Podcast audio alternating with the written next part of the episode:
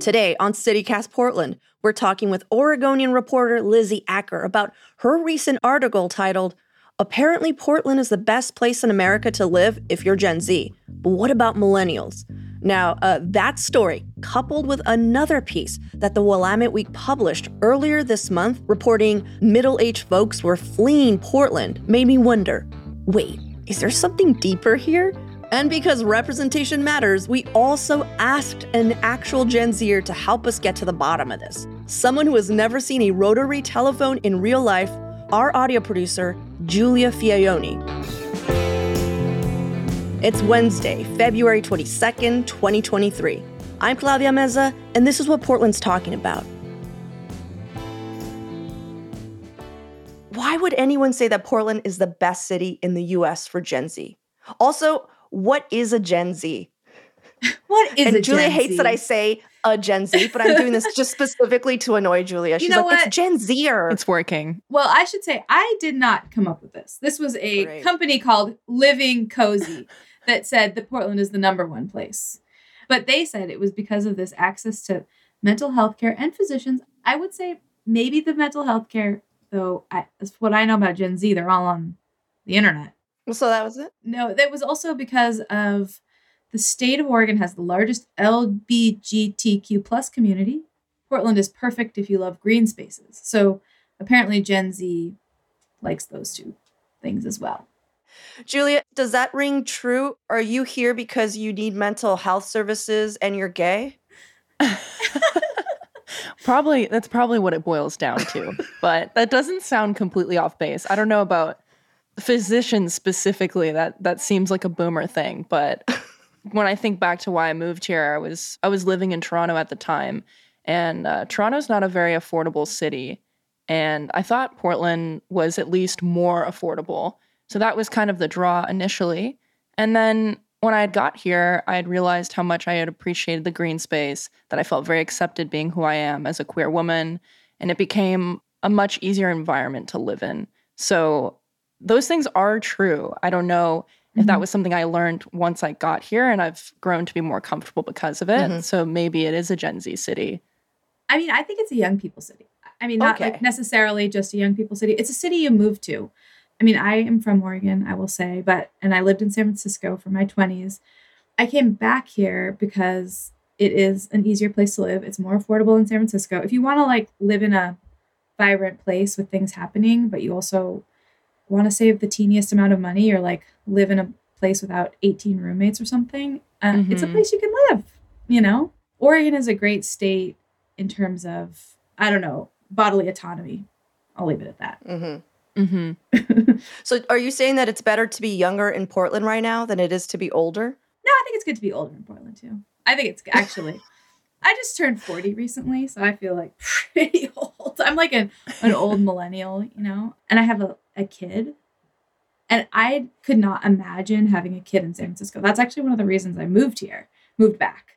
Yeah. There was an article written on the other side of the topic, came out of Willamette Week from Anthony Effinger. He wrote that Gen Xers and older millennials are bailing Portland in record numbers. And he actually had numbers, stats rather than a reference to us. Wow, Willamette Week has stats. Sorry. I used to write for Willamette Week. I'd like to keep that beef going, you know. Oh, you got stats, Willamette Week? Yeah, I've got feelings. Lizzy's got Living Cozy. Right. I'm also an older millennial. You're claiming that as well, and you're just this is a great place, but people are leaving, you know. Well, I don't know. I mean, I think I would have to look at those stats. I'm sure people are leaving. I think you get to a certain age and you're you want things to be easier, or you become more conservative. Maybe you want to own a house. And it is expensive to live here. Mm-hmm. Or maybe you want to have a kid and you also want to eat every month. You know, just once a month, like a snake. Just one meal a month. I mean, it is really expensive, and it's cheaper than some of the other big, fancy cities. I mean, my friends who live in New York City, for example, it's always a struggle.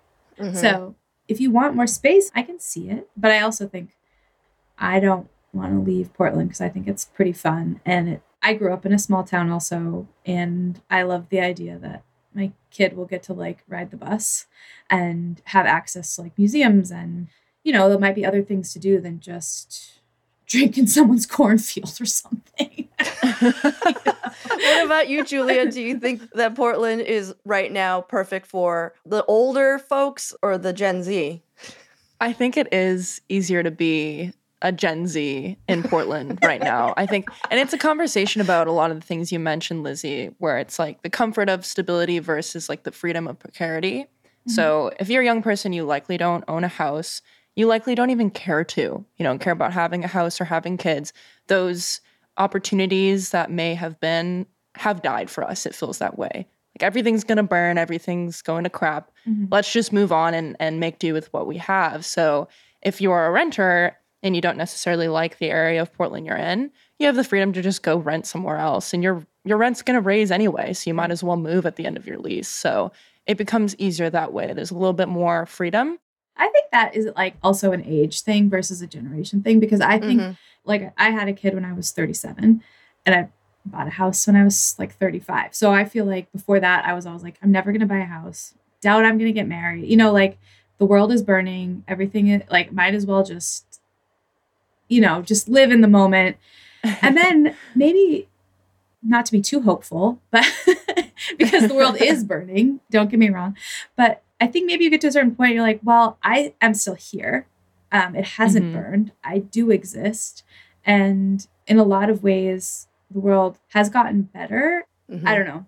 So, and then I had a kid. So now I like, it has to get better. There's no option. Yeah. I personally feel like Portland has always been a city for, you know, the quote unquote Gen Z, but not so much like specifically Gen Z, but young people. And it's been like that in the making for like 20 years. Yeah. Like we've been canceling people in Portland decades before Gen Z even came up with that word. Yeah. You know, like you know, we've been self-policing how we say things and trying to be very sensitive to people's feelings and just things that maybe, you know, previous generations didn't really care about or just thought was funny to poke at, you know? And I feel like Lizzy, our generation, really like started changing that language. Totally. And now everyone in Gen Z thinks they're being bullied. That's true. All right. You know, like my cousins who are older than me, they lived in Portland when I was like a kid. Before there was even millennials, even was a word, you know? Pre-9/11. Oh my God. Sorry. No, you don't understand. Giulia, can you just give your note right now? Because we were talking about this. I was like, so what do you know about millennials? And Giulia, what do you know about millennials? Talking about getting canceled, this is going to get me canceled. Oh, good. I'm ready to cancel you. Hold on. No, get ready. So here we go. I think generally Gen Z doesn't care at all about 9/11, almost in like a joking way. And millennials will use it as a part of their personality. And I wouldn't say personality. I would say demarcation of time. Right. Yeah. There was a pre and post.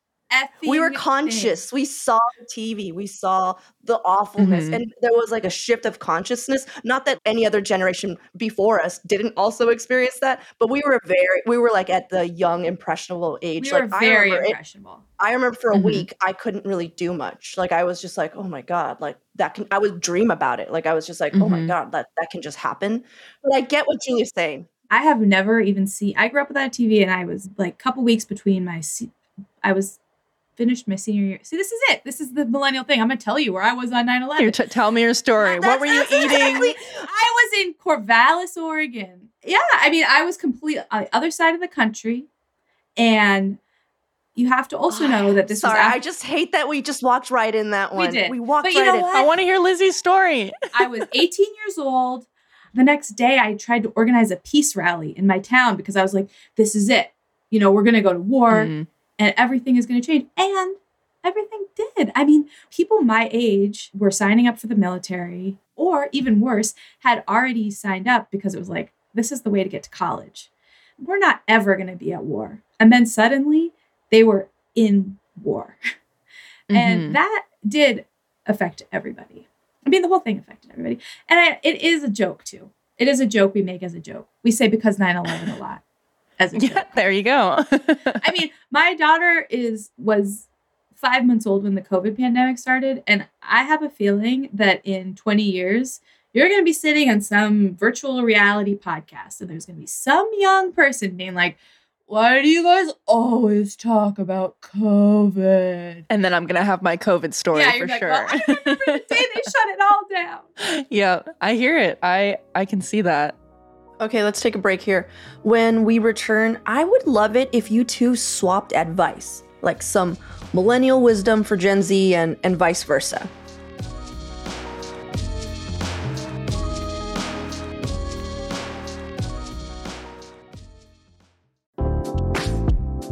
Hey, it's John from CityCast Portland.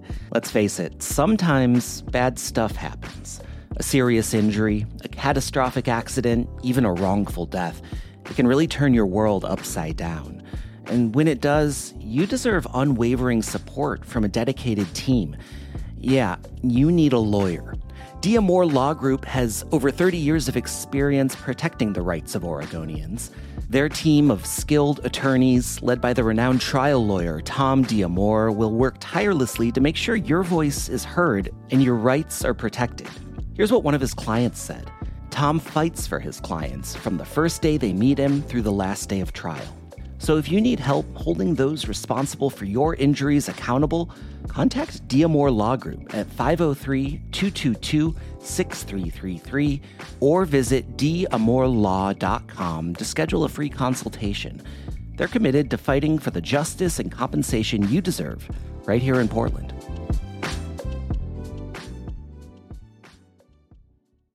Lizzy, you write an advice column. Could you guys maybe give each other advice from your generational vantage points? Giulia, I feel like we've been dominating this conversation, even though it's kind of about you. Classic us. Classic millennial. Giulia, what would be your advice to Lizzy? Me too. I'll listen. I'll get right into this with some low-hanging fruit. I'm surprised no one's brought this up yet, but the whole skinny jeans conversation. Oh my God. I am not wearing skinny jeans. I just want to. I don't believe it. Camera back on. Look at, these are the baggiest jeans. I haven't worn these baggy jeans since middle school. Thank you. Let's just let her get through. Fine. You know, she worked on this all night. Go on, Giulia. Yeah, and just style in general. I feel like a lot of millennials dress like your early 2000s fourth grade elementary school teacher that's showing up just a little bit hungover from last night. You know who I'm talking about. That's a millennial style right there. Just picture it for a second. I don't know any of those because in the early 2000s, I was in college. Well, there you go. I was hungover, not a little bit. Yeah. Is there more, Giulia? There's more. So, okay, go on. Lizzy's walking away right now. No, you come back here, Lizzy. Just two more things. So another point on just like general aesthetic. I feel like millennials, for some reason, tie a part of their personality to a corporate brand, like Disney adults, people who are obsessed with Harry Potter. That's a very millennial thing. While Gen Z will tie their personality or their aesthetic to a vibe. So like I'm feeling very like sad girl fall right now, like things like that. I don't know which one's better, but I feel like you can learn a little bit from us just to move away from the corporate nonsense. And then the last thing, this one's more sincere. Be more unapologetic for advocating for yourself and in the workplace. I feel like millennials will quietly quit while Gen Z will just straight up not show up to prove a point about how things aren't good in the workplace. And I feel like there's something to learn about that and that pushback. There's something important there, but that's all. That's all. Okay. That's all. I feel like I need like a little bell, like you know, like bing. Well, ding, ding, ding. First of all, no. But I think those are interesting, and I think we can always learn from each other. And you know what? I understand what you're saying, but you know, a lot of us kind of came into the workforce around 2008, which was a massive recession. I got my first really real professional job because a bunch of people got laid off and I was hired as a temp.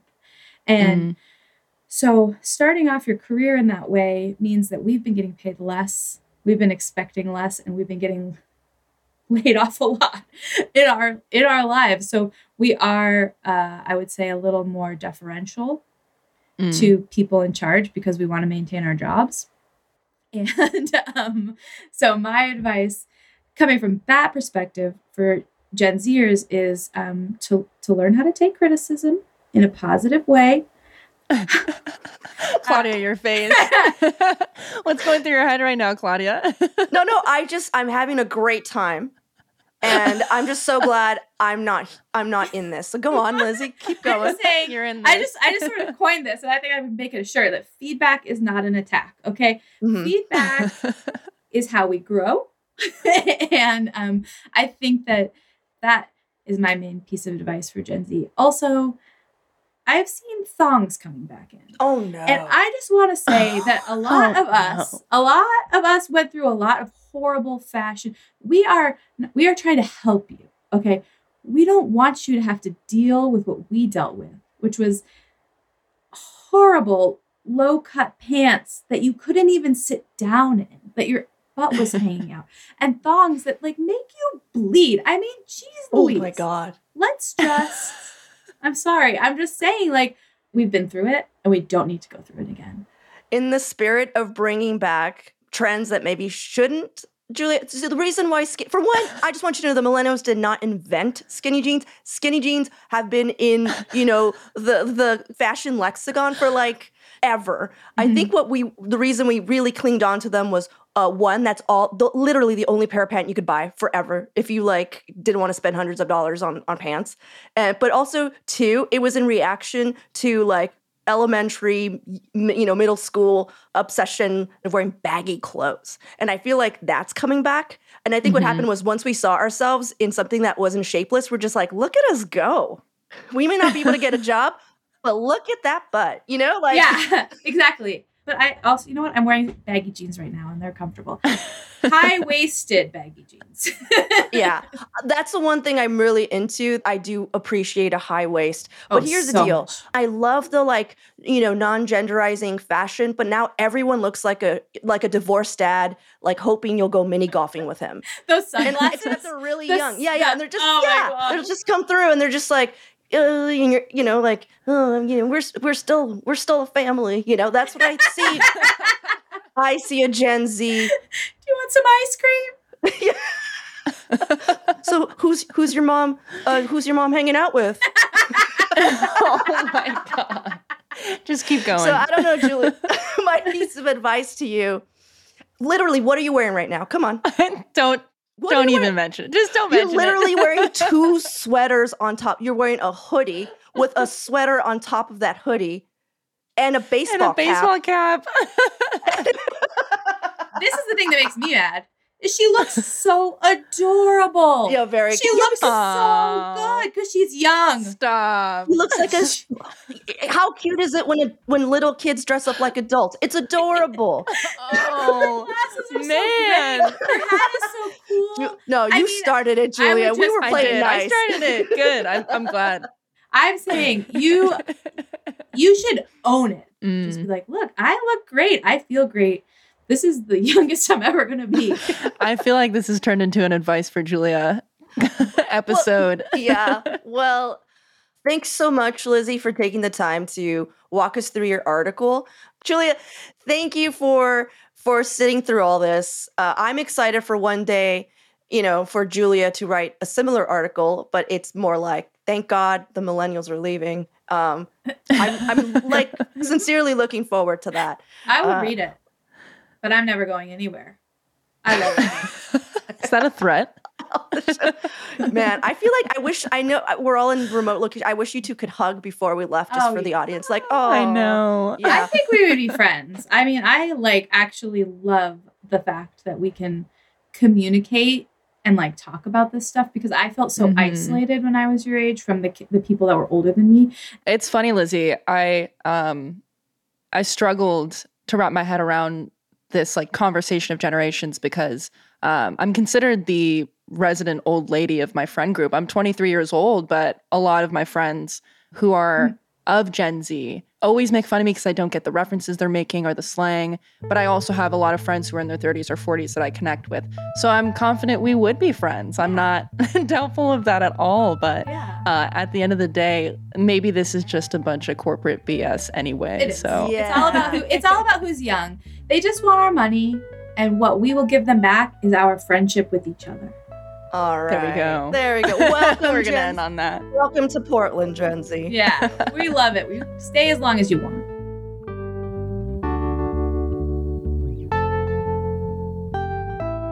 And now for your microdose of news. Big changes could be coming to the Central East Side. The Portland Design Commission has approved a massive 3 million square foot development near the Oregon Museum of Science and Industry.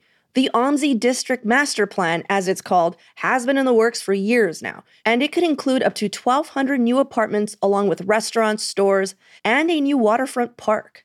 Also, Portland scored high marks again in the Human Rights Campaign's annual survey of the country's most LGBTQ+ inclusive cities. Portland was among 118 cities that received a perfect score for 2022. While we did rank pretty low in the general municipal services category, we were given bonus points for providing services to LGBTQ+ youth, the transgender community, and LGBTQ+ people experiencing homelessness. For even more local news and events, sign up for our daily newsletter, Hey Portland. We'll throw a link in the show notes.